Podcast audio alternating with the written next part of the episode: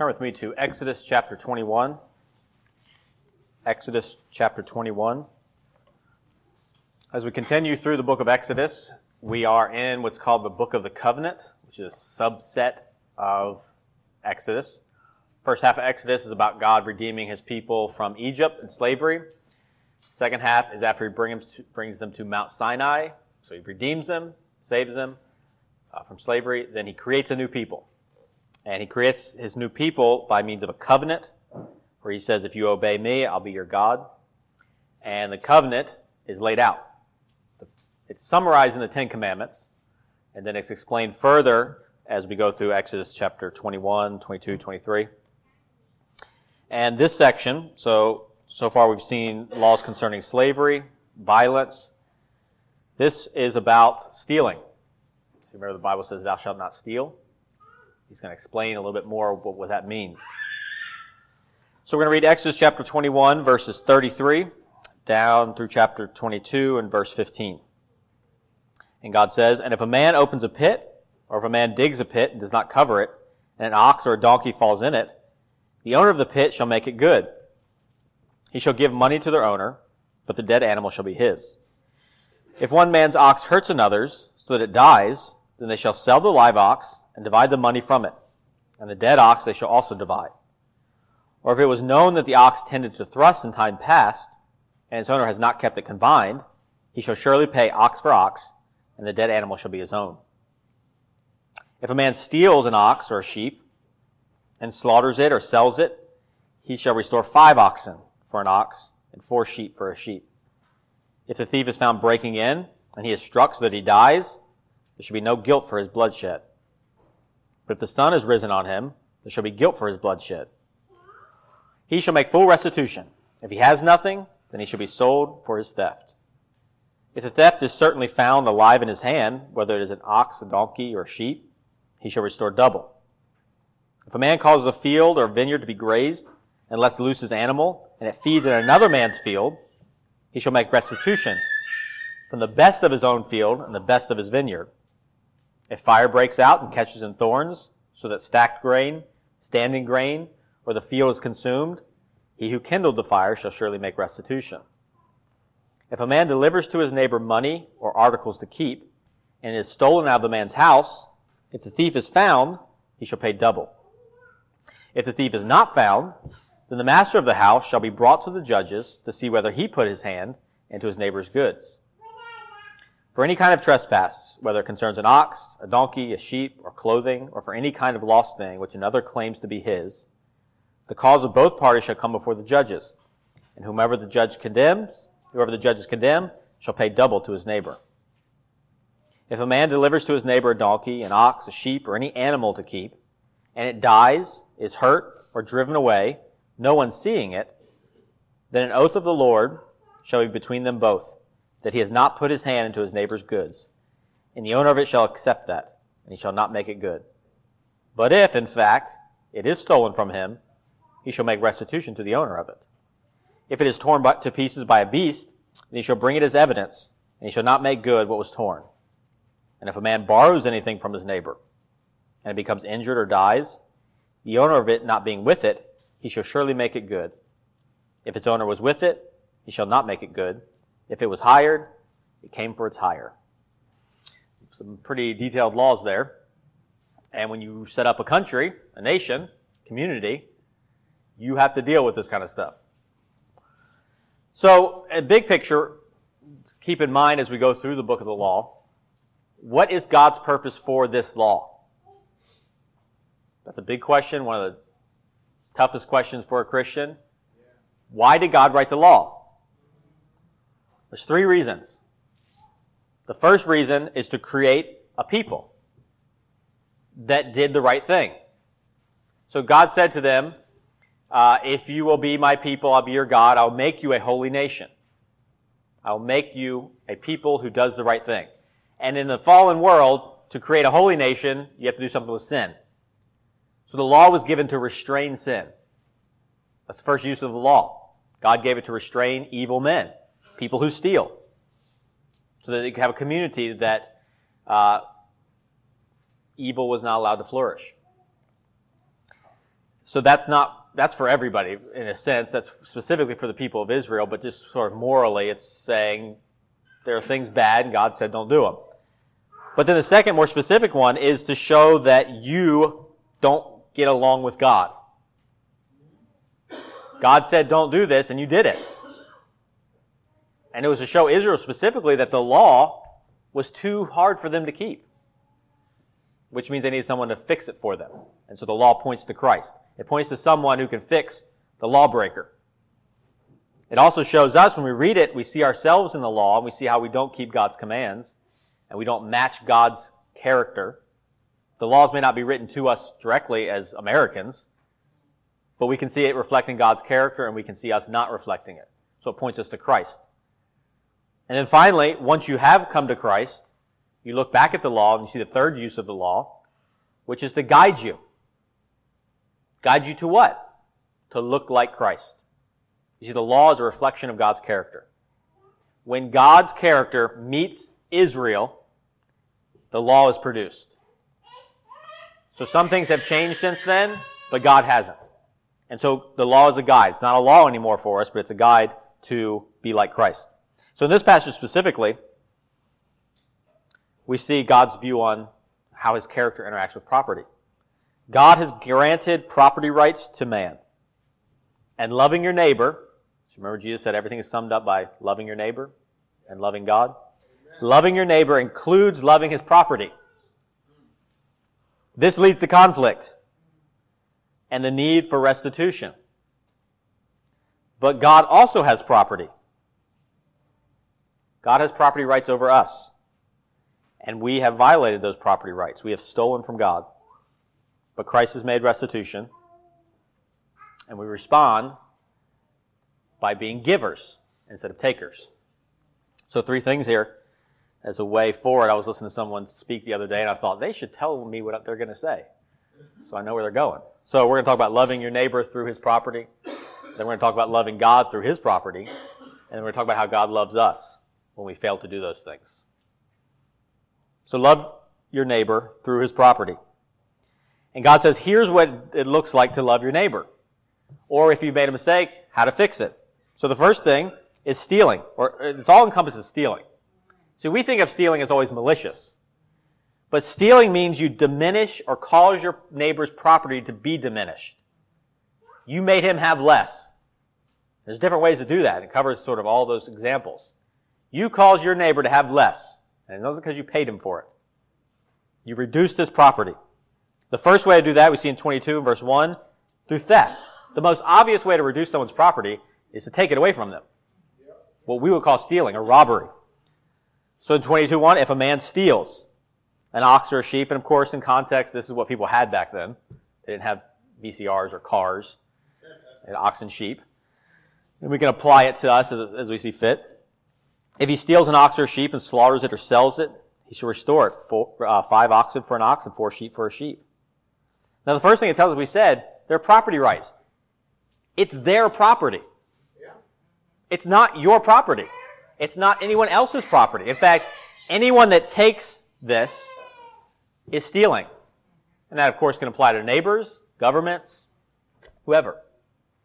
People own their possessions, and God says they should own them. That may not be so radical for us right now, but other places in the world that is fairly radical. Uh, the idea of communism is the opposite of that. It's saying the government or the community owns everything. Now, when you think of a commune or a socialist uh, interaction, it's often that the community owns it. And so when we talk about the nation that God has set up, remember, we haven't gotten to what Christians should do. We're just talking about the way God interacts with the world. He has granted property rights to individuals. Notice says if a man takes from his neighbor, one person, you are allowed to own property, to own things. And if someone takes those things from you, God says that's violation of the law. It's breaking the law. But notice he does qualify it, and we do need to be careful about property. He says if a thief is found breaking in and struck so that he dies, there should be no guilt for his bloodshed. But if the sun has risen on him, there should be guilt for his bloodshed. There's a difference between people and property. Remember the last passage? If you killed somebody, you are killed. Now this passage clarifies that, and it says if they're stealing, There's only one reason, one way that you can get away with killing a thief. That's if they break in the middle of the night. Now, in English law, that's actually a, a clarification. So in English common law, they define uh, burglary as the breaking and entering the house of another in the nighttime with the intent to commit a felony therein. Uh, in California, they, they distinguish between breaking in at night and breaking in during the day. Even in American law, we understand that when you break into someone's house at night, it's different than the day. And so the Bible says the same thing. Why? Well, when you are in your bed at night and you're sleeping and someone kicks in your front door, you don't know what's happening. And you may react with more force than necessary because you don't know who it is, you don't know what they're doing, you don't know what, what they're armed with. There's a lot you don't know what's going to happen. And so it says here, you kill them, you're not, you're not at fault. But if they break in during the day, it says, if the sun has risen on him, there shall be guilt for his bloodshed. That means it's daytime. You can identify the thief.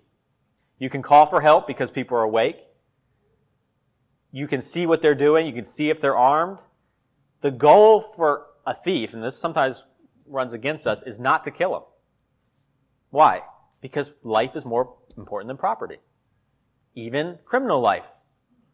It doesn't say that he was doing the right thing and you made a mistake. It says he's coming into you, he's coming to steal stuff from you. Don't kill him.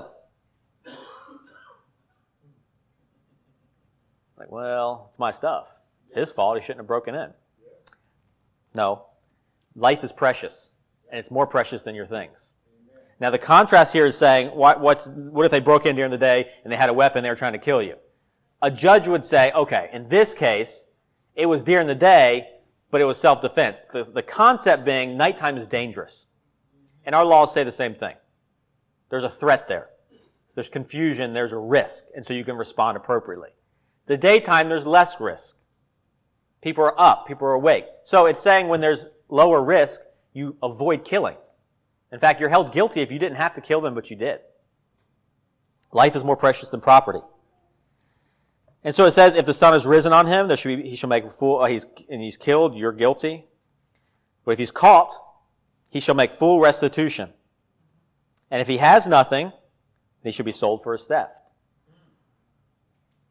God is setting up a society where there's no prison. You see that? No jails. You get caught stealing, you work it off.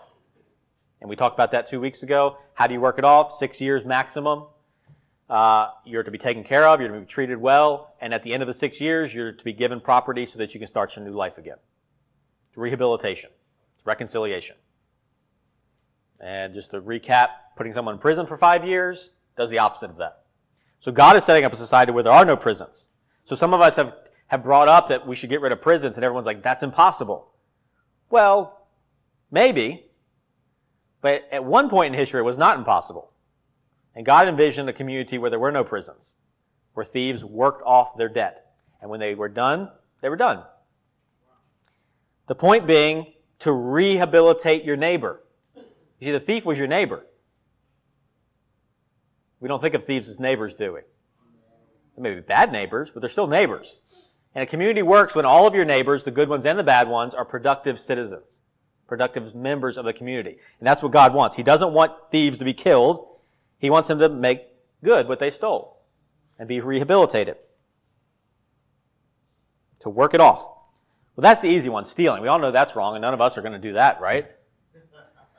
But God says there's more to stealing than just taking something that's not yours. There's also negligence. If a man opens a pit or a man digs a pit and does not cover it and an ox or a donkey falls into it, whose fault is it? We would say, well, he let his donkey wander away. He shouldn't have let his donkey come into my property. It's my property. I dug the pit on my property. His donkey came over to my property and fell in. God says, love your neighbor, don't dig pits, and leave them open. And if you do, and the, the, the donkey or the ox dies, you divide it, you make it good. You sell your ox, and you divide both of them. So there's a, there's a culpability to negligence, even on your property.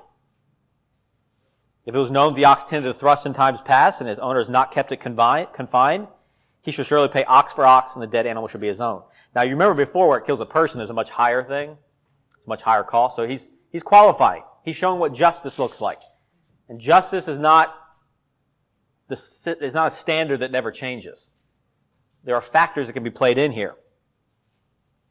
But when you steal something or when you cause somebody to lose property, justice means restoring that property, making it good again. You dig a pit, someone's animal falls into it, you pay them for that. You restore them. And it also means that you need people to help you do that. You and your neighbor usually can't figure that kind of stuff out, can you? You need judges. God says God sets up judges, and He says you're going to need people to help you figure out these disputes, to help you solve disputes. There's no feuds. How do feuds start? One guy does something to another guy, and the guy gets him back, and they kind of go back and forth. You know, the Hatfields and McCoys. What God is saying here is no. Go to the judges. He says, if a man causes a field or vineyard to be grazed and lets loose his animal and it feeds on another man's field, he shall make restitution from the best of his own field and the best of his own vineyard. If fire breaks out catches in the thorns, so they would burn their fields often to, to clear them out. If it spreads, he shall make restitution. You may have thought it was an accident, and it may have been an accident. But if it diminishes your neighbor's property, you make it up. I don't know how this applies exactly, but let's say there's a tree in your yard that you know is unsound, and a storm comes along and it falls and lands on your neighbor's house. How would you apply this? I don't know. I'll let the Holy Spirit apply it. But then there's something further safekeeping. If a man delivers to his neighbor money or articles to keep and is stolen out of the man's house, so here's a situation where you're going out of town, there are no safes, there's no banks, there's no safety deposit. You have valuable things, you give them to your neighbor to keep for you. You know, you've gone out of town, someone takes care of your dog. That's what it's talking about. Can't take your dog with you, so you let your neighbor take care of it. But a thief broke into his house and stole your stuff you see there's a complication here because it's not in your possession. You let somebody else take care of it. So if the thief is found, he shall pay double. Problem solved. But if the thief is not found, then the master of the house shall be brought to the judges to see whether he has put his hand into his neighbor's good. You gave them something and they say it was been stolen. And they're like, ah, was it? Was it stolen? Or did you steal it from me? Fall into your wallet. So you take to the judges. You, the first suspect is the person who had it. The neighbor who had it. It's the first suspect. He's taken to the judges. Why? Because he assumed responsibility for the goods. And by assuming responsibility, he becomes the first suspect when they're lost. So it's taken to the judge. It's brought before them and God. And it says, if a man delivers to his neighbor a donkey, an ox, a sheep, or any animal to keep, and it dies, is hurt, or driven away, no one seeing it, then an oath of the Lord shall be brought, shall be between them both. I think maybe some of us have been in the situation. You gave us something, it disappears, and no one knows what happens to it. Who's, how, you, how are you supposed to know? What this is saying is you go before God. God saw it. that isn't how, that's not how we think of things because God is not really connected with our daily lives. But this passage is saying, an oath of the Lord shall be between them and them both, that he's not put his hand into his neighbor's goods, and the owner of it shall accept that, and he shall not make it good. The understanding being that if he's lying, God will take care of him. And you're supposed to be okay with that. That requires a couple things. One, that you believe God sees everything and is involved in life, and that you can trust him to take care of things and that you don't need to pursue this sort of vigilante justice we talked about last week. God sees, God cares, God will take care of it. But if in fact it is stolen from him, he shall make restitution to the owner of it. Do you notice what happened there? He didn't steal it. Somebody else stole it. Who pays the neighbor back? The one who had taken it for safekeeping. But he didn't steal it. Well, he shouldn't have taken it for safekeeping then. It's saying if you assume responsibility for something, you assume a higher responsibility than if you owned it. Because your neighbor, whether you stole it or somebody else stole it, he doesn't have it. Whatever you did to allow it to be stolen hurt your neighbor. And so loving your neighbor says, I didn't steal it, but it was in my possession when it was stolen, so I'll pay it back. So that your neighbor receives what he gave to you. That's a high standard, isn't it? Yes, because it's love your neighbor, not just do right. Love your neighbor means restore to them what was lost, if you had any part in it. Now, there are mitigating circumstances. If in fact it's stolen from him, if it's torn to pieces by a beast, right? Think back to this time, you can't control bears coming out of the woods or wolves or things like that. You're not going to go fight a bear to save a sheep, unless you're David. If it is torn to pieces by a beast, then he shall bring it as evidence and he shall not make good what was torn. You see those mitigating circumstances? How does that affect our view of justice? It means you need to look at the situation. And just because something was lost doesn't make it easy. Yeah. Justice is complicated. You need judges. Yeah. You need honest judges who are seeking the good of the community yeah. to evaluate cases and do what's best for people. Love your neighbor. Does the justice system love its neighbor? When it doesn't, it fails. When it has blanket mandatory sentencing, does that sound like mandatory sentencing? I don't know. Let's look at that.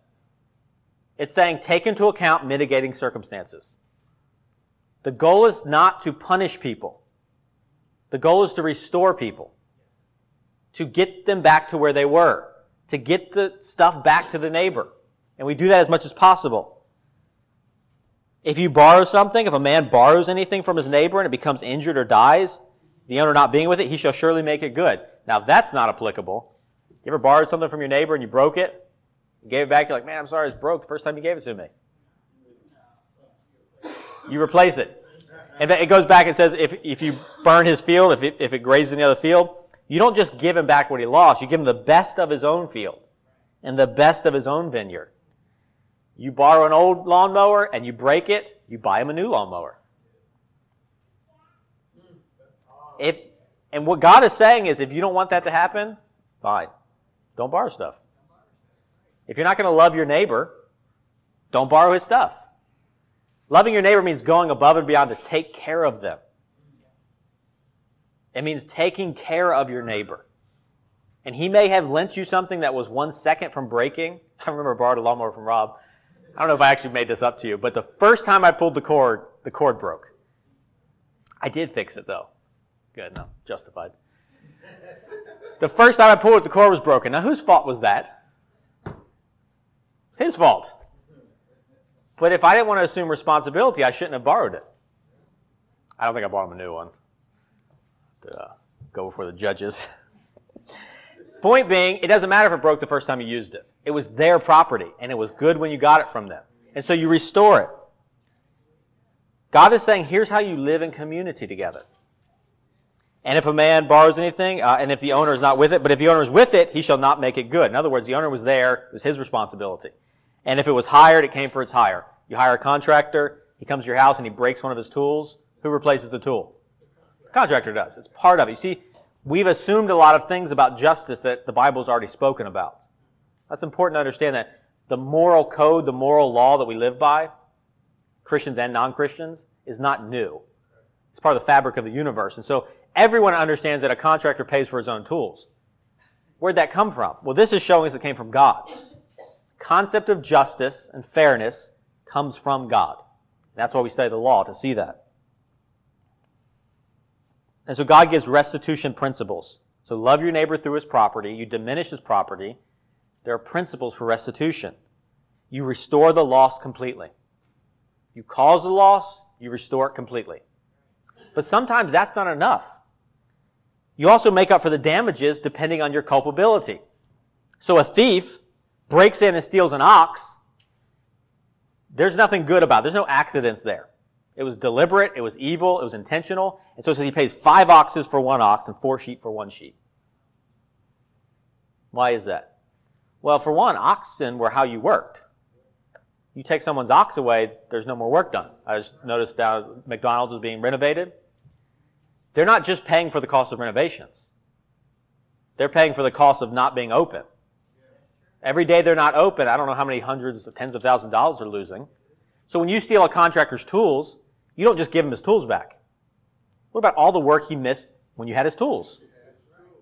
So we apply that principle of it's not just restoring what you took, it's restoring the damage it caused. It's so high for a thief for a couple reasons. One, they came into your property and took stuff from you.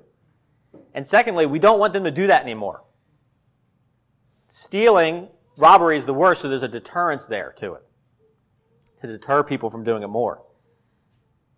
But we do make up for the loss and make up for the damages.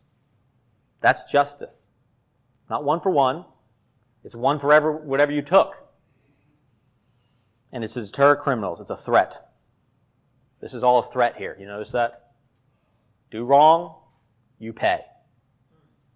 Don't love your neighbor like you should, you pay for it. So the law, the first use of the law is to restrain evil. To show us who God is, to show us justice, and to restrain evil. Now, many of us may feel that we're honest people, we may go above and beyond to make sure that we never borrow without replacing. We've never stolen. We feel like we're honest people. But that's only with people. You see, this is reflecting something bigger. So it's love your neighbor through his property, but it's also love God through his property. Remember, the whole law of the prophets hangs on what? Love God and love your neighbor. How does this mean loving God? The law was given to Israel to show them how to be like God. He says, I will make you a holy nation. He says later, be holy for I am holy. Okay, well, who is God? What does this passage tell us about who God is? It tells us that God cares about property. Why? Because God is a property owner. We talk about Psalm 24 1. We read it at the beginning of the service. The earth is the Lord's and all its fullness, the world and those who dwell therein. That's a deed. God has a deed to everything. So when he tells us to take care of property, it's because he takes care of property. He owns things. The divine pattern is to show us who God is and how we are to relate to him. The law is not just for people. It's not just for how you deal with your neighbor. It's how you deal with God. So, do you break into God's house and steal an ox or a sheep? Of course not. Well, will a man rob God? What a ridiculous question. Of course not. How could you even rob God? Where's his house? Where's his property? Yet you have robbed me. In what way have we robbed you? That's, that's not true.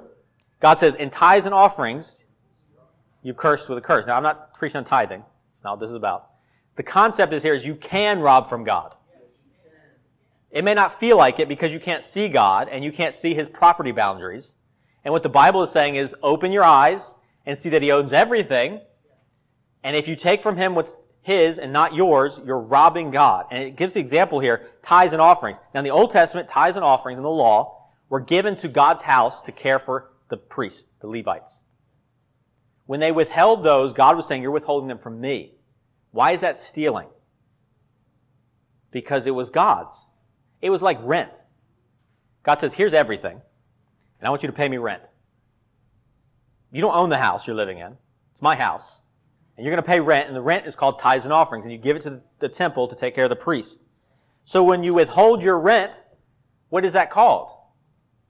It's called stealing. You said, I have the money, but I'm going to keep it for myself and not give it to my landlord. That's stealing. So when you don't give back to God what He's required of you, that's stealing. And that's what the Israelites had done. They had robbed God. It's what, what the concept here is you're taking ownership of things that are not yours. Now, what has God given you? What has God given you? How about, for one, your life, your body, your family, your property? You don't own it. So when you act like you own it, you are breaking into God's house in the nighttime and stealing it. When you say, I can do what I want with my stuff, that's robbery. You're a thief. You've stolen what is God's. You've taken ownership of it and you don't care what God wants. You're going to decide what happens to it.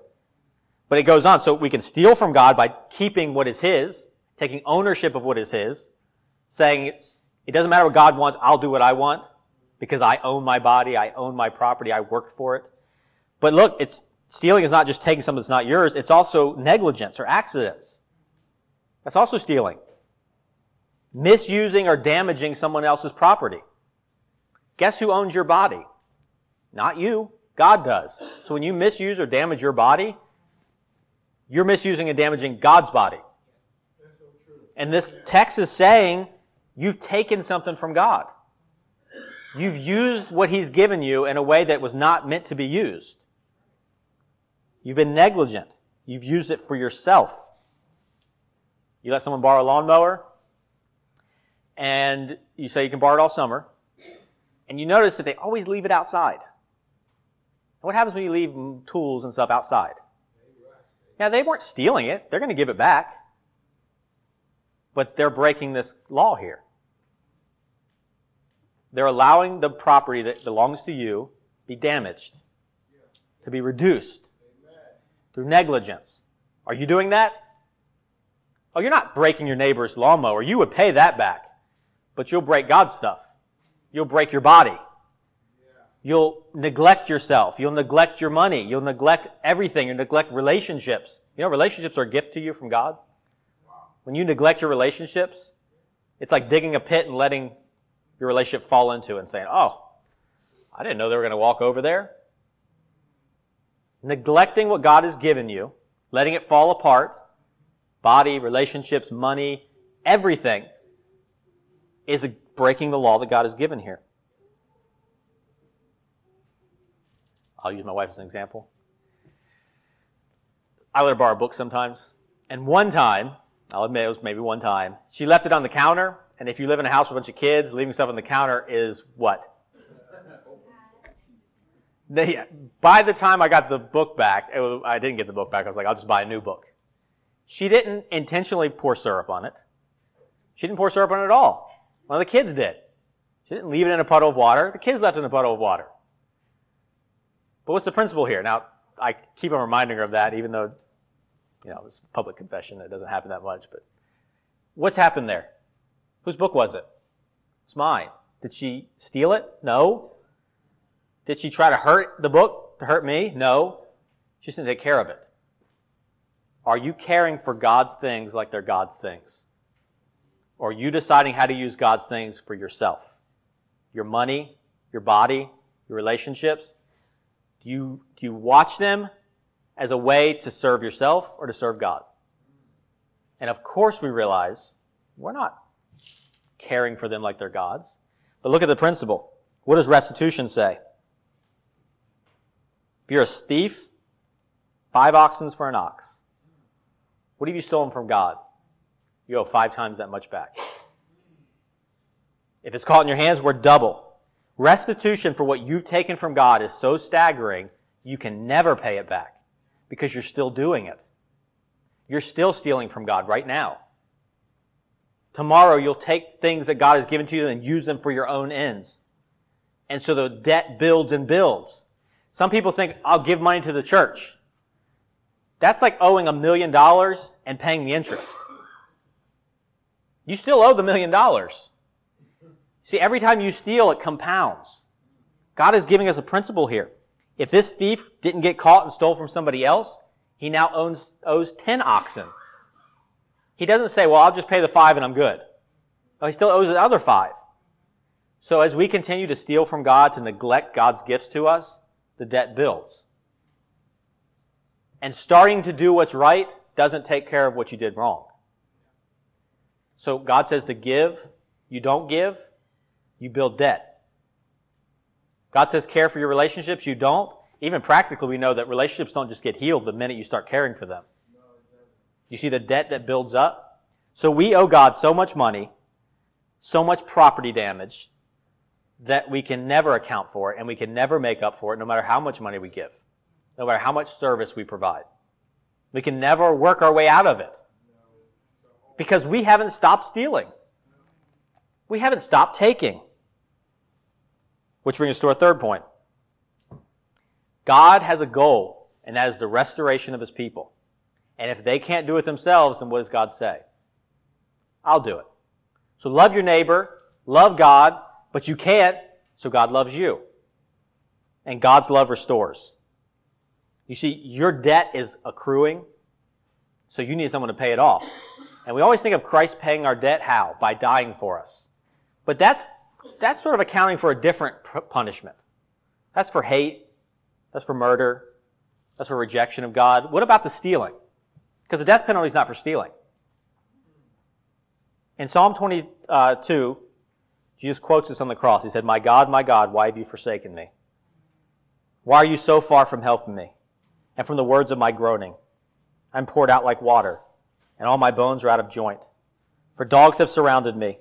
The congregation of the wicked has enclosed me. They pierce my hands and my feet. I can count all my bones. They look and stare at me. They divide my garments among them, and for my clothing they cast lots. What was that payment for? He hadn't died yet. He's paying back your property damage. Isaiah 53 says, He was oppressed, he was afflicted, yet he opened not his mouth. He's still alive. What is he being oppressed and afflicted for? He shall see the labor of his soul and be satisfied. By his knowledge, my righteous servant shall justify many, for he shall bear their iniquities. Often the Bible talks about the suffering of Jesus. Not just the death of Jesus, which is the ultimate payment, but the suffering of Jesus. When you see Jesus suffering on the cross, it's because you neglected your relationships. When you see him suffering on the cross, it's because you used your body the way you wanted to. So he was nailed to the cross. He wasn't shot in the back of the head. He wasn't put under the guillotine. He wasn't quickly executed. He suffered and died so that he could pay back our debt that had been accruing and that would accrue. But that's not all. See, he, he wiped the debt clean. Even the extra that we owed. But you know what else he did? He reverses the law. You see, we owed a debt that was so big that he had to pay for it, and he did. But then he turns around and he gives us the increase. See, the thief was supposed to give the owner five oxen. Christ pays that and turns around and gives it to us. In Ephesians 2, it says, But God, who's rich in mercy, because of his great love which he loved us, even when we were dead in trespasses, thieves, made us alive together with Christ, canceled our debt, and raised us up together, and made us sit together in the heavenly places in Christ Jesus, that in the ages to come he might show the exceeding riches of his grace and his kindness towards us in Christ Jesus. When it says the riches of his grace, don't, meet, don't think just spiritual things. That's physical things too. Maybe not here, but eventually you will be, li- you are lifted up in heavenly places in Christ Jesus. The thief doesn't have to pay the debt and instead gets returned a hundredfold what he stole. That's what Christ has done for us. He's raised us up. He's going to show us the exceeding riches of his grace. He's reversed the law so that not only do we not pay the debt, we receive the benefits. You see, the law wasn't enough to do anything except condemn. What does love do? It restores, it builds up. And so Christ's love for us not just restores us, it builds us up. It returns the stuff we stole to us a hundredfold. Jesus says, whatever you've lost for me, family, friends, lands, you'll get a hundredfold back. What's our response to this? You see, our human response is to continue to steal. What is the gospel calling us to do right now? Well, first of all, stop stealing, of course. But love is not just stop doing wrong, it's do good. Our response to his work for us is faith. So after, after he says he raises up in heavenly places that in ages to come we might show the exceeding riches to us, he says, For by grace you have been saved through faith, and that not of yourselves, it is the gift of God not of works. The more you work, the more in debt you are. Your works are like stealing from God. All our righteousnesses are as filthy rags. The more you try to do it for God, the more you owe Him. So how do we get the benefits? By faith, not of works. We trust Christ to take care of all the good works. And we get them. For by grace you are saved through faith, not of works. But that changes us. God had a purpose for Israel. It was to save them It was to give them the law and it was to make them into a holy nation, to create a new people. God has the same purpose for us. He saved us. He gives us the law to show us how bad we are, but He doesn't leave us there. He creates something in us. God's purpose has been all along to reconcile people to Himself from the beginning till now. And so what He does is He doesn't do it the obvious way. He saves us, then He creates a new heart in us. And we respond. And how, what does that response look like? It means be like Christ. Ephesians continues, says, For we are his workmanship, created in Christ Jesus for good works. But I thought it was not of good works. Not of works lest you should boast. But you've been created for good works. What's happening? God did all the work, but he wants to restore you. He wants to make you a good neighbor. It's not just enough for God to say, I'll pay for your debts, you thief. He wants to make you into someone that everyone wants to live next to. He wants to make you into someone that he wants to live next to. You see, that's what going to heaven means. That's what the new creation means. It means a bunch of people that God wants to live with, to be next door neighbors to. And no one wants to be next door neighbors to a thief. And so God is rehabilitating us. How? Through joy. Heard Zacchaeus, the wee little man? He was actually a terrible thief and an oppressive abuser of the poor. He was a chief tax collector. He was a mob boss. He was a kingpin. He oppressed everyone, but he heard about Jesus. He came to see him. And Jesus stops and sees the top crook in the city and says, I want to stay with you at your house. Thief, robber, terrible person. I'm going to come live with you. You see the gospel there? God going into our lives. And so he made haste and came down and received him joyfully. Why would Zacchaeus receive Jesus joyfully? Because Jesus was the only person in the whole world that received Zacchaeus. Zacchaeus knew that everyone hated him because they should have, but not Jesus. And when Jesus invited him down, said, I want to come stay with you, Zacchaeus joyfully received him. We call that believing the gospel. God comes to you and you respond with joy that God would save you. But it doesn't stop there because of the joy that God had given him, Zacchaeus stood and said, Look, Lord, I give half of my goods to the poor, and if I have taken anything from anyone by false accusation, I restore fourfold. He didn't do that so that Jesus would live with him. He did it because Jesus lived with him. He did it because he was happy, not because he was guilty. Paul talks about it. Romans 12, present your bodies a living sacrifice, which is your reasonable service because you see what Christ did. In Philemon, Paul writes to a slave owner and says, Take back this man, and if you count me as a partner, receive him as you would me. And if he has wronged you or owes you anything, put that on my account. Why? He says, Because, he said, receive me as my own heart. It's the language Paul uses. Why was Paul willing to make up, to pay, for somebody else? Because Christ loved Paul. Paul the murderer. Paul the thief. And when Paul received that, he said, I'll pay off somebody else's debt. That's no problem. Zacchaeus says, I'll pay fourfold what, I, what I've taken. Nothing compares what Christ has done for me. The reconciliation that takes place when you give instead of take is Christ-like. MacArthur says, never are we more like God than when we forgive. And never are we more like Christ than when we pay someone else's debt so that reconciliation can take place. Church doesn't want your money. You want to give your money. Our covenant says to steward the resources that God has given me, including time, finances, gifts, and abilities. I will regularly support the ministry of the church through financial giving and service that is sacrificial, cheerful, and voluntary you only give up your money and time cheerfully because you get something bigger or because you've gotten something bigger. A man says, if you talk about shipbuilding, if you want to build a ship, don't drum up people to collect wood and don't assign them tasks and work, but rather teach them to long for the endless immensity of the sea. I don't need you to tell you to give. I don't need to preach on tithing. I don't need to tell you to sacrifice. I just need to show you what Jesus did for you. And you'll want to do all those things. And when you don't want to, I'm just going to show you Jesus again. I'll show you Jesus suffering for your theft. I'll show you God raising you up with Jesus. And your natural heart response will to be give a few dollars, will to show up for a few hours, will to sacrifice, will to be changed from the inside out. How do people change? They look at what Jesus has done and they respond with joy. How do people give?